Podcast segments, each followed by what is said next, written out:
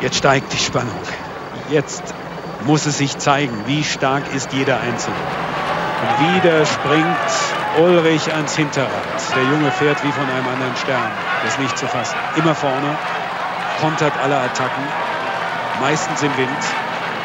Und sieht so aus, als ob er mal gerade ein bisschen spazieren gefahren wäre. Ja, 97 war auch einfach ein geniales Jahr. Also das habe ich auch äh, mit viel Vorsprung in die Tour äh, gewonnen und äh, es wurde nicht gegeizt, sage ich mal, mit Komplimenten. Ich fand den großartig. Ich habe selten jemanden so elegant und fein und effizient Radfahren sehen. Das war verrückt. Von überall kamen die Leute, die wussten, ein Deutscher im gelben Trikot. Und wir haben uns da angeguckt und ja, kam, selbst im Rennen kam uns äh, Gänsehaut. Quäl dich, du Sau, habe ich gesagt. Was dieser Mann für Kapazitäten, für körperliche Fähigkeiten hat. Ein Jahrhunderttalent des Radsports. Boah, da schwillt einem die Brust. Stolz wie Bolle bin ich gewesen. Und bin ich immer noch, bin ich immer noch. Es ist der Augenblick, der jetzt zählt. Und den sollten auch wir genießen. Jan Ulrich hat die Tour de France gewonnen. Natürlich ist ein Traum wahr geworden. Also ich kann es kaum fassen. Ich habe äh, eine Gänsehaut gehabt, wo ich das gelbe Trikot übergestreift äh, bekommen habe. Jan Ulrich, Held auf Zeit. Ein Podcast des Norddeutschen Rundfunks. Willkommen zur zweiten Etappe und im Sommer 1997. Deutschland wippt den Kopf zu Puff Daddy, schüttelt den Kopf über Tamagotchis und steht Kopf weil Jan Ulrich die Tour gewinnt. 25 Jahre ist das jetzt her. Ganz Deutschland ist dabei, als ein junger Mann den Gipfel erklimmt. Der Juli 1997 ist der Grund, warum Jan Ulrich jahrelang verehrt wird bei uns. Auf einem Sockel steht, der so groß ist, dass der Fall von da oben herunter eben besonders mies ist. Umso höher man hochgelegt äh, wird, äh, umso tiefer kann man auch fallen und äh, das, das mochte ich natürlich auch nicht. Von der Landung hat Lance Armstrong uns in der vergangenen Folge erzählt. Ja, Lance Armstrong, seine einstige Nemesis und jetzt, sagen sie beide, sein Freund. It was the worst. The worst. Jan Ulrich am Ende. Und wer begreifen will, wie tief runter es für den Rostocker ging, der muss verstehen, aus welcher Höhe er runtergekracht ist. Deswegen geht es diesmal um den alles definierenden Höhepunkt in Jan Ulrichs Karriere, den Sieg bei der Tour de France 1997. Wir wissen in diesem heißen Sommer noch nicht, wir ahnen nicht mal, dass wahrscheinlich fast alle Fahrer gedopt sind. Und wir können uns auch nicht vorstellen, dass es der einzige Toursieg von Jan Ulrich bleibt. In diesem Sommer aber zählt nur das, was wir sehen und hören. Und in dieser Folge sehen wir mit den Augen vieler Wegbegleiter, die 1997 selbst dabei sind. Auf den Straßen und im Ziel. Alle Augen sind dann auf Jan Ulrich gerichtet, 23 Jahre alt, der gebürtige Rostocker, der jetzt in Meerdingen am Thuniberg im Kaiserstuhl wohnt, lebt, sich dort wohlfühlt. Der zweite der letztjährigen Tour de France. Und so wie er sich verabschiedet hat von der großen Schleife im letzten Jahr, nämlich mit dem grandiosen Zeitfahrsieg zwischen Bordeaux und Saint-Emilion, als er Miguel Indurain um 56 Sekunden bezwingen konnte, so möchte er sich wieder einführen in seine zweite Tour de France. Ich bin Moritz Kasserlet. Ich bin im Sommer 97 13 Jahre alt, fast 14 mache Cluburlaub auf Fuerteventura und wundere mich, warum mein Vater jeden Nachmittag im dunklen Fernsehraum verschwindet. Also ich weiß warum, aber die Begeisterung packt mich erst im Laufe der Zeit. Und für diese Folge habe ich eine Begleitung gefunden, die ihr eben schon mal gehört habt. Ja, viele Zuschauer erkennen mich ja schon an der markanten Stimme, aber sie gehört Herbert Watteroth. Ja, lieber Herbert, Wahnsinn. 41 Jahre lang warst du Reporter für die ARD bei der Tour de France und wie schön, dass du uns mitnimmst in deine große Halle voller Erinnerung. Ja, danke schön für das Gespräch. Das sagt man ja normalerweise erst am Ende. 97 ist alles etwas anders als vorher. Also davor, auch 96 noch, lief die Tour nur in den dritten Programm. Weil die Begeisterung aber dann so groß geworden ist, gibt es die Tour ab 97 wieder im Hauptprogramm, also in der ARD. Ich bin also auf Fuerteventura, du in Frankreich, zu Beginn ganz im Norden in der Normandie. Mit welchen Erwartungen bist du damals zur Tour gefahren? Ja, ich wusste ja, dass äh, Jan Ulrich ein äh, exzellenter Zeitfahrer war und die Tour 97 äh, startete ja in Rouen und es gab einen Prolog und es war zwar schlechtes Wetter, und ich erinnere mich, dass eben Christopher Boardman, der auch ja Spezialist ist im Kampf gegen die Uhr, äh, zwei Sekunden schneller war und äh, Ulrich da schon am gelben Trikot vorbeigeschrammt ist. Ja, und das große Thema zu Beginn dieser Tour 1997 ist ja, und das wird im Laufe der Rundfahrt noch ganz entscheidend, wer ist Kapitän im Team Deutsche Telekom? Jan Ulrich, im Vorjahr Zweiter oder Bjarne Ries, Vorjahressieger? Die französische L'Equipe nennt Ulrich als Top-Favoriten, aber das muss natürlich nichts heißen. Herbert, du warst nah dran damals, aber im selben Zimmer wie Jan Ulrich hast du auch nicht geschlafen. Das war ein anderer und den habe ich gesprochen. Bei der Tour 97 ist Jan Ulrich niemand so nah wie er. Niemand verbringt so viel Zeit mit ihm wie sein Zimmerpartner. Ja, mein Name ist Jens Heppner und ja, es waren einfach grandiose Zeiten und man erinnert sich immer gern daran zurück. Und das machen wir jetzt. Heppner gibt eigentlich so gut wie keine Interviews mehr, aber für diesen Podcast macht er eine Ausnahme. Wir treffen uns auf Mallorca, wo er Radtouren für Hobbysportler anbietet. Er teilt sich damals bei der Tour also das Zimmer mit Jan Ulrich, spricht viel mit ihm. Ja, damals äh, war es so, dass äh, doch die Zimmer teilweise zugeteilt wurden und Jan war ja jung, er hatte wenig Erfahrung, er war zwar schon erfolgreich mit, äh, mit Weltmeister und so weiter und hatte auch viele Erfolge bei den, bei den Amateuren, aber äh, der Schritt in den, in den Profibereich war doch was anderes. Und ich glaube, man hat ihn mir dann zugeteilt, aufs Zimmer gelegt und gedacht, okay, vielleicht kann er ja von dem Heppner noch was lernen. Hat er was gelernt? ja, ich weiß es nicht genau. Also ich glaube schon, dass er was gelernt hat. Äh, wir haben uns eigentlich immer sehr gut verstanden, waren auch äh, recht recht, wie soll ich sagen, familiär unterwegs und äh, haben uns auch eigentlich alles erzählt. Von daher glaube ich schon, dass er einiges gelernt hat. Er hat auch oft gefragt, äh, wie es abgeht bei den Profis, äh, was jetzt was zu beachten ist, was er machen kann. Also äh, er ist ja kein, kein Dummer und ich glaube schon, dass er vieles angenommen hat. Haben Sie vor der Tour gedacht, dass Jan Ulrich die Tour gewinnen wird? Ja, weil er im Vorfeld schon so gut war und äh, die Erinnerung an 96 da war. Und da gab es eigentlich keine Zweifel. Äh, es war, gab nur einen Zweifel, weil Bjarne Ries war wieder Kapitän und wenn er annähernd so gut gewesen wäre wie Jan, dann wäre es vielleicht schwierig geworden. Aber es hat sich re relativ schnell rauskristallisiert, dass es nicht war. Und demzufolge hat er ihm dann grünes Licht gegeben und da stand dem eigentlich nichts im Wege. Und hat Jan das auch so gesehen? Ich glaube schon, dass Jan gemerkt hat, dass er äh, einfach oder dass ihm einfach keiner folgen kann. Und äh, ich glaube, er hat es jetzt nicht so gesehen. Er hat zwar gesehen, dass er wieder unter die ersten drei fahren kann, aber dass er die gewinnen kann, äh, hat er vielleicht nicht ganz so gesehen. Es gab ja auch ein paar Situationen, brenzliche Situationen während der Tour, als er etwas krank war und dann über die Vogesen fast das gelbe Trikot eingebüßt hätte, als äh, der Spruch von Udo Bölz kam, quäl dich du Sau. Also äh, es lief nicht alles ganz glatt in der Tour, aber es war, ich sag mal, durch Udo hm, hatten, hatten wir alles im Griff. Sie waren ja wirklich ganz eng an ihm dran, ne? haben sich das Zimmer geteilt. Wie war er denn so im Laufe dieser 97er-Tour? Abends, wenn Sie dann zusammen im Bett lagen und äh, vielleicht auch nochmal gesprochen haben? Er war eigentlich entspannt. Er war immer entspannt. Ähm, bis eben auf die paar Situationen im Rennen, da wurde er ziemlich schnell nervös. Aber er konnte sich auch fangen, hing sicherlich auch mit der Erfahrung zusammen. Also wäre er drei, vier Jahre weiter gewesen, äh, hätte mehr Erfahrung gehabt, wäre da auch cooler geblieben und äh, hätte auch gewusst, dass er sich auf die Mannschaft im Prinzip verlassen kann. Aber abends im Zimmer war er ganz entspannt, er hat sich immer aufs Bett gelegt und hat wirklich die Ruhe genutzt, äh, die er auch gebraucht hat. Äh, was ja für ihn auch nicht ganz einfach war. Ich meine, er wurde, naja, überrannt von den Medien, ganz klar. Jeder wollte was von ihm und äh, die, die direkte Entspannung nach der Etappe, die war ja nicht da. Die war erst da, als die Zimmertür hinter ihm geschlossen wurde. Mhm. Über was haben Sie so gesprochen? Gar nicht so viel. Also wir haben eigentlich mehr oder weniger über das Rennen gesprochen und was, was noch auf uns zukommt oder auf ihn zukommt natürlich die nächste Zeit. Und äh, wir haben auch gar nicht so weit vorausgeschaut. Also wir haben immer ein, zwei Etappen vorausgeschaut und äh, ich habe ihm immer gesagt, du, musst jetzt nicht gucken, was in zwei Wochen ist, du musst gucken, was morgen ist. Und das ist entscheidend. Und ja, ansonsten war das mehr oder weniger äh, ruhige Gespräche, ein bisschen Fernsehen gucken oder ins Fernsehen starren, sag, sag ich mal. Also äh, einfach, einfach nur abschalten.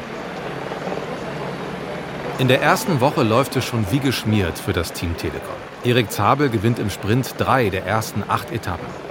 Und dann kommt die zehnte Etappe, der 15. Juli 1997. Ein Tag, der in die Geschichte des deutschen Sports eingehen wird.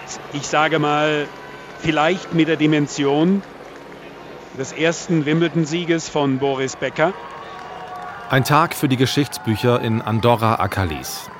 Ich war vor einigen Jahren mal bei der Tour dort oben und da hat es nicht nur gehagelt, da habe ich auch gesehen, wie brutal schwer dieser Anstieg ist und ich musste da nicht mit dem Fahrrad hoch.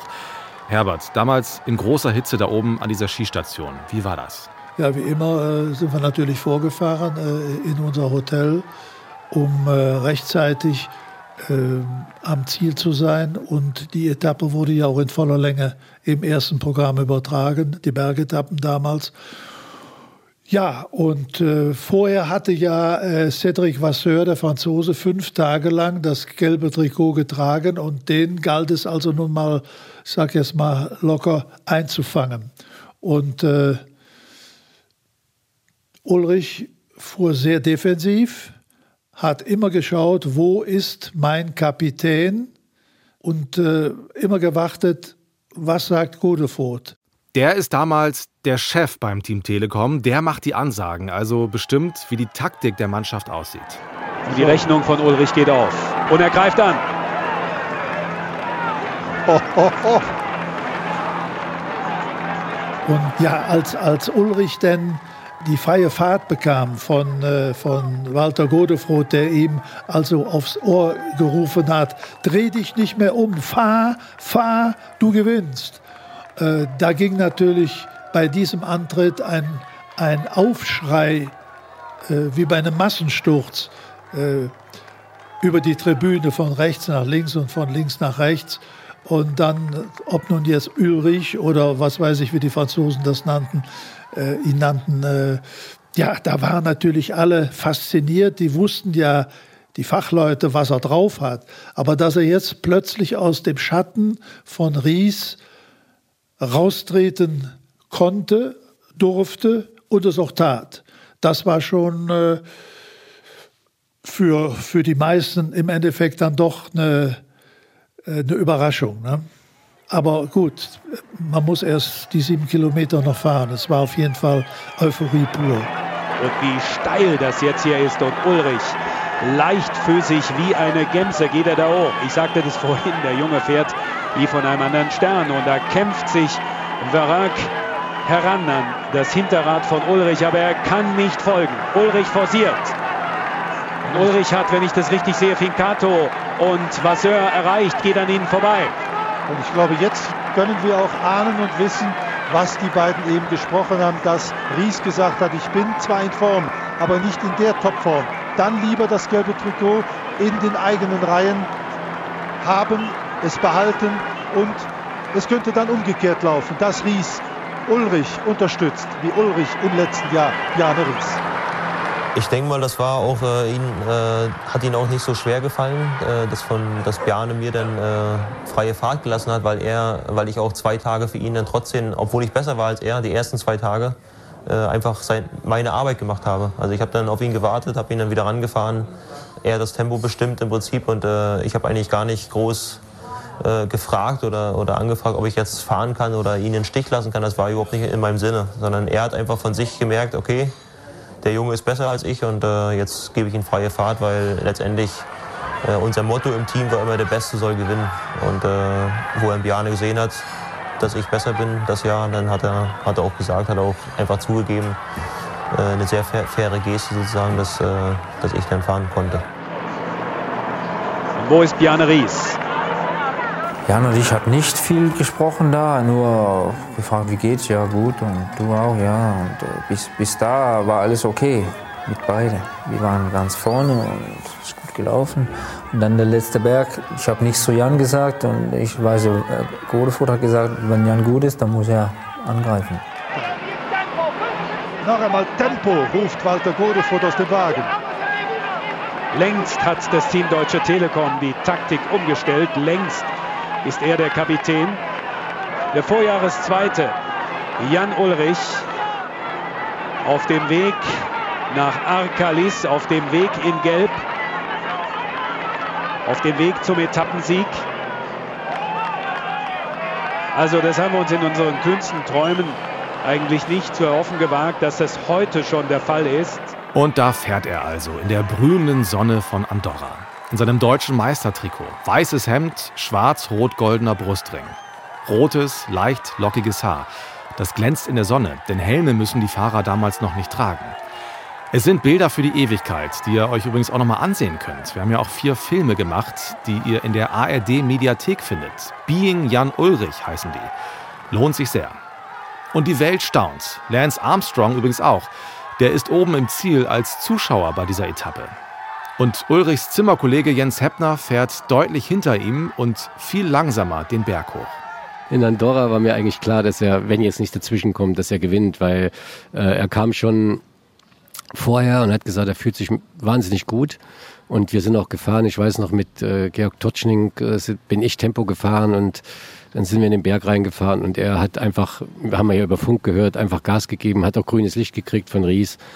Und wir haben uns da angeguckt und ja, kam, selbst im Rennen kam uns äh, Gänsehaut äh, und ähm, ja, dann sind wir ganz ruhig hochgefahren, weil wir hatten genug Zeit, also wegen der Karenzzeit und haben uns einfach mitgefreut. Und es war, ja, war schon, ja, war schon ein fantastisches Gefühl, auch für uns. Jan Ulrich, der junge Deutsche, im letzten Jahr Zweiter auf den letzten Metern in 2400 Meter Höhe oberhalb von Andorra.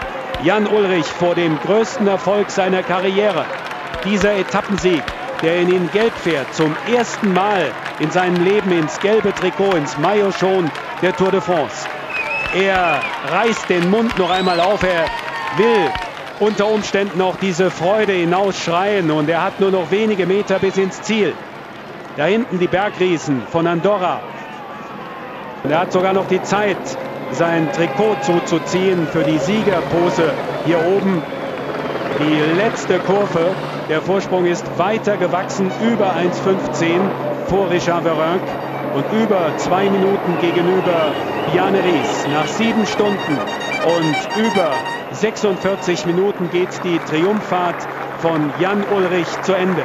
Jan Ulrich, der zweite der letztjährigen Tour de France, fährt in Gelb und gewinnt die Etappe von Andorra Akalis. Glückwunsch! Ja, was soll ich dazu sagen? Natürlich ist ein Traum wahr geworden. Also ich kann es kaum fassen. Ich habe äh, eine Gänsehaut gehabt, wo ich das gelbe Trikot übergestreift äh, bekommen habe. Und äh, ich habe damit nie gerechnet. Ja. Also ich hatte zwar gestern schon sehr, sehr gute Beine und gestern war es auch schon knapp davor, aber dass ich heute bei dieser schweren Bergankunft alleine ankomme, äh, die Etappe gewinne und morgen in Gelb an Start stehe, das ist äh, ein absoluter kind Kindestraum gewesen und äh, ja, die habe ich mir jetzt erfüllt.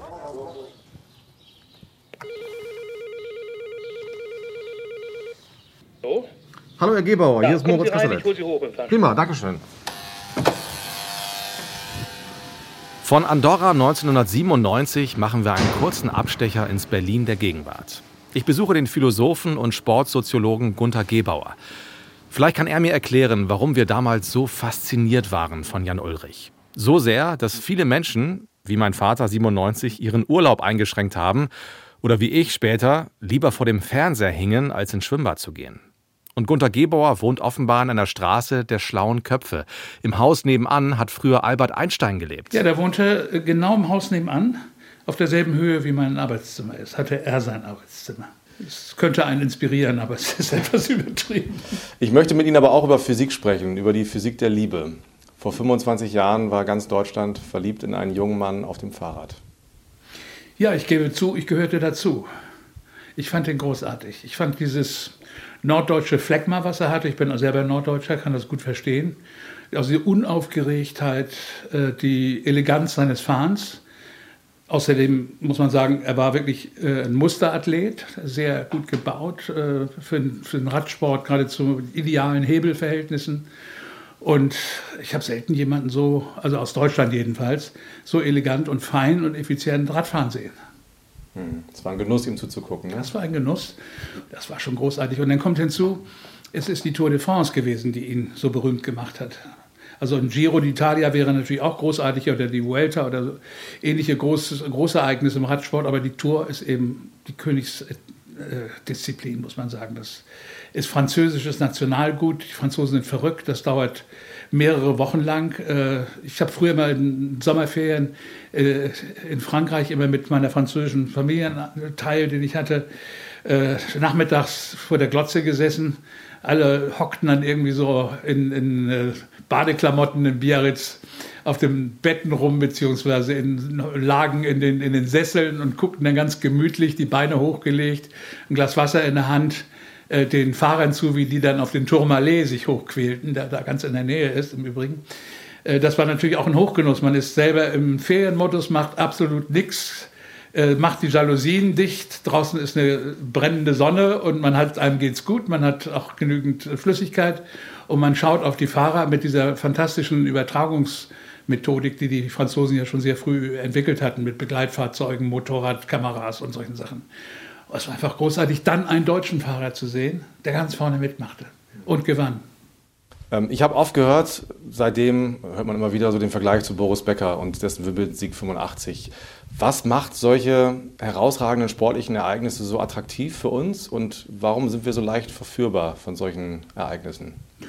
Da sind wir ja nicht einzig auf der Welt. Also ich glaube, viele äh, Sportbegeisterte in anderen Ländern haben uns da gut verstanden, dass wir angezündet waren plötzlich, weil wir zwei junge Männer hatten, die irgendwie auf irgendeine Weise ja auch imponierend und schmuck und, und, und äh, sehr kraftvoll waren, sehr dynamisch und in gewisser Hinsicht germanisch. So wurde das in Frankreich jedenfalls immer aufgefasst. Also gerade bei Boris Becker natürlich, aber auch bei äh, Jan Ulrich. Der ist eben nicht 1,52 groß und äh, wiegt 40 Kilo wie andere, die aus den Anden kommen oder äh, spanische Radrennfahrer oder ähnliches, sondern äh, ein ausgewachsener Mann äh, der kraftvoll ist und was hermacht und in irgendeiner Weise ja auch, äh, wenn man so will, etwas übertrieben gesagt, deutsche Männlichkeit dann repräsentiert.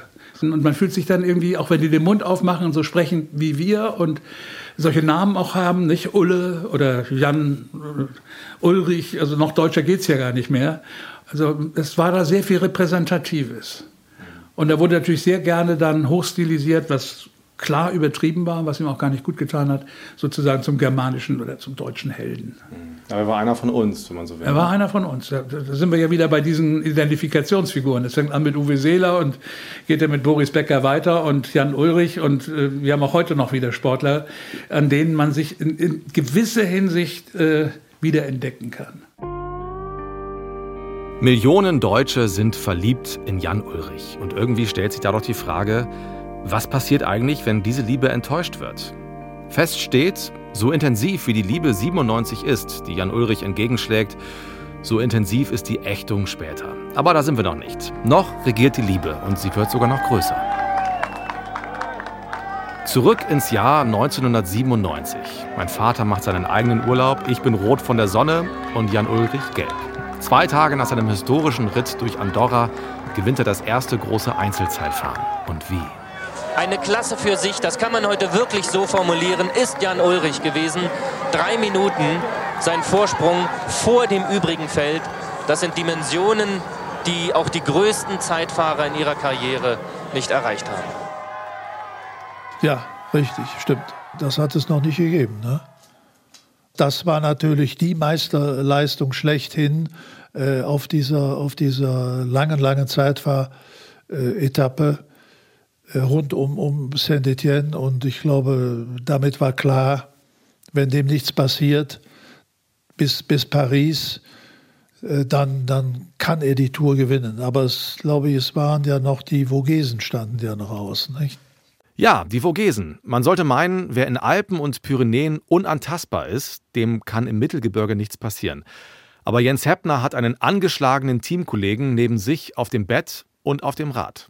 Er hat ein bisschen gekränkelt im Vorfeld, äh, zwei, drei Tage vorher und hatte auch, glaube ich, ein bisschen Fieber. Und äh, das haben wir aber gar nicht so nach außen kommuniziert, beziehungsweise gar nicht kommuniziert, weil das wäre böse gewesen. Dann hätten die, die äh, Konkurrenten sicherlich eher angegriffen und so weiter. Das kam halt erst wirklich an dem, ich glaube, Grand Ballon war es, als er da ein bisschen Probleme hatte. Und aus diesem Grund äh, war die Nervosität an sich nicht so da. Nur halt in dem Moment, wo Jan reisen lassen hat, da wurde er eher nervös. Und ja, dank Udo hatte das ja die, die Situation bereinigt. Udo Bölz wird am 24. Juli 1997 zur Legende. Er schleppt Jan Ulrich durch die Vogesen. Quäl dich, du Sau, ruft er ihm zu. Den Satz der Sätze. Heißt es jedenfalls. Tour de France, so wie ich es erlebt habe, zwölfmal gefahren, also fast ein ganzes Jahr in Frankreich. Das ist ein, das ist ein Teil meines Lebens, das ist ein Lebensabschnitt und das wird es auch immer bleiben. Auf dieser viertletzten Etappe hat Bölz eine wichtige Aufgabe.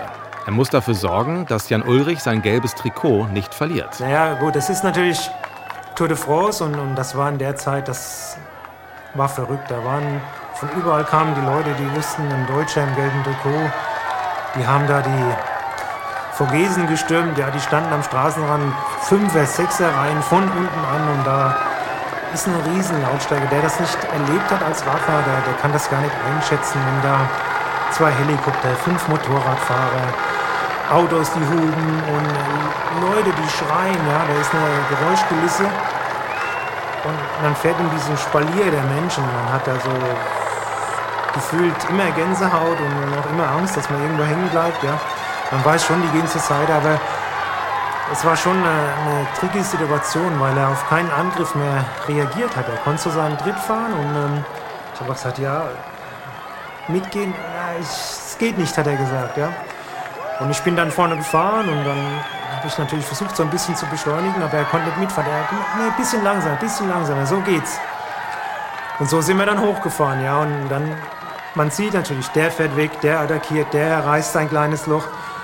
Dann sieht man sie noch eine Weile und dann entschwinden sie so aus dem Blick. Man weiß, okay, ja, wenn gleich der Materialwagen von hinten kommt, dann haben sie über eine Minute. Dann werden die Autos vorgelassen. Dann wird es gefährlich. Ne? Aber ähm, wir konnten nur diesen einen Rhythmus fahren. Der war für ihn okay und ähm, es hat ja auch gepasst. Die sind nicht zu weit weggekommen und dann unten, Abfahrt runter, unten im Tal haben wir sie wieder gesehen. Und dann war uns auch klar, jetzt ist das Ding in der Tasche. Und was hat Udo Bölz Jan Ulrich nun gesagt? Ich habe es nicht gesagt, ich habe es eigentlich geschrien, dass, ähm, das wegen der Lautstärke. Einfach aus dem Grund, ja, ich hatte natürlich auch Angst, dass wir jetzt hier fast drei Wochen Arbeit in den Sand setzen, das Trikot verlieren und alles für nichts war. Auch die Arbeit der Mannschaft und ähm, die Arbeit des ganzen Teams. Und ähm, da habe ich so einen Spruch gebraucht, den ich immer aus zu Hause, ja, man, man, man, unterhält sich ja manchmal mit den Kumpels zu Hause beim Radfahren etwas rustikaler, ja. Quäl dich, du Sau, habe ich gesagt. Hat er? Hat er wirklich?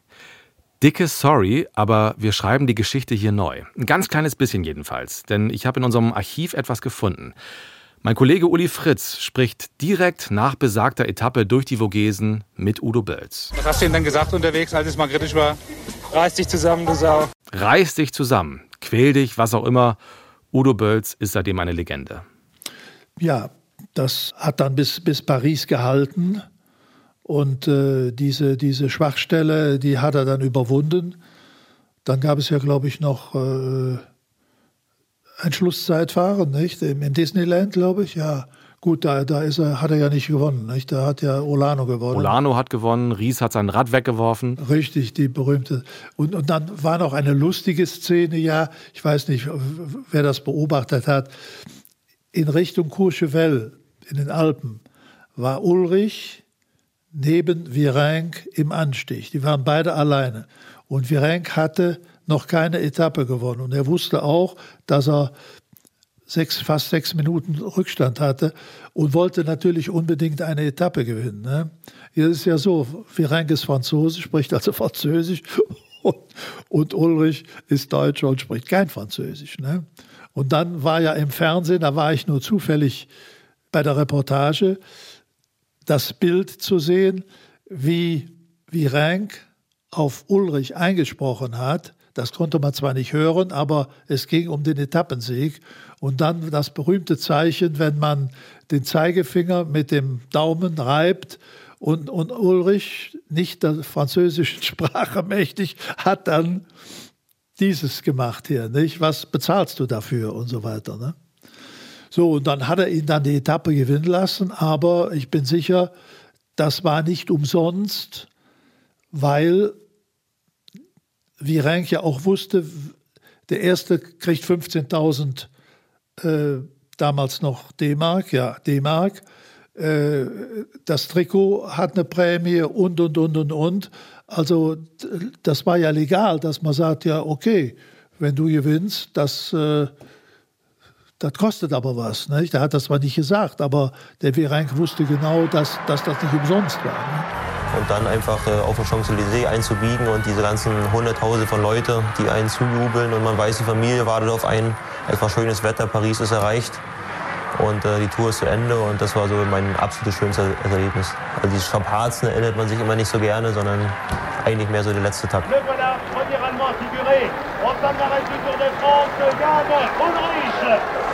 Es ist der Augenblick, der jetzt zählt. Und den sollten auch wir genießen. Jan Ulrich hat die Tour de France gewonnen. 27. Juli 97, 17 Uhr 49.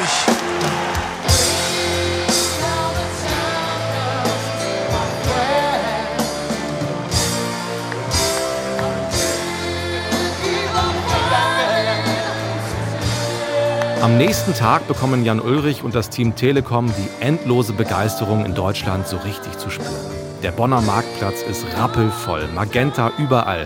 Zehntausende sind da, um die Mannschaft für ihre Erfolge in Frankreich zu feiern. Jan Ulrich Toursieger, Erik Zabel im grünen Trikot und die Mannschaft in der Teamwertung ganz oben. Das Team Deutsche Telekom. Rolf Aldag, Udo Wölz, Giovanni Lombardi, Georg Toschnik, Christian Hinn, Jens Heppner, Bjarne Ries, Erik Zabel und Jan Ulrich. So, jetzt ist er bei uns, der Toursieger. Jan, er muss natürlich viele Hände schütteln. Jan, wie viele Hände waren es denn, die du seit gestern geschüttet hast? Ah, das zähle ich nicht mehr. Das ist einfach, ich lasse es auf, auf, auf uns einwirken und äh, das ist unglaublich. Also. Kannst du das jetzt richtig genießen? Kannst du dich auch mal ein bisschen baden in diesem Jubel, den du dir so verdient hast? Ja, also ist, eigentlich ist es alles gar nicht äh, zu begreifen, weil gestern ist die Tour de France Ende gegangen. Wir haben ein bisschen gefeiert, wir haben wenig geschlafen und äh, wir haben letztes Jahr schon gedacht, dass äh, hier schon die absolute, also mehr geht nicht. Und jetzt äh, kommen wir hier nach, nach Deutschland und äh, die ganzen Straßen sind voller Leute und dass wir so ein, so ein Fieber hier ausbrechen lassen haben, das ist unglaublich. Jan, du bist ein Mensch, der auch die Ruhe mag, der sich eigentlich konzentrieren möchte auf seinen Sport. Mit dieser Ruhe wird es jetzt teilweise vorbei sein. Du bist ein Star geworden in Deutschland. Hast du eine Ahnung, was auf dich zukommt in den nächsten Monaten?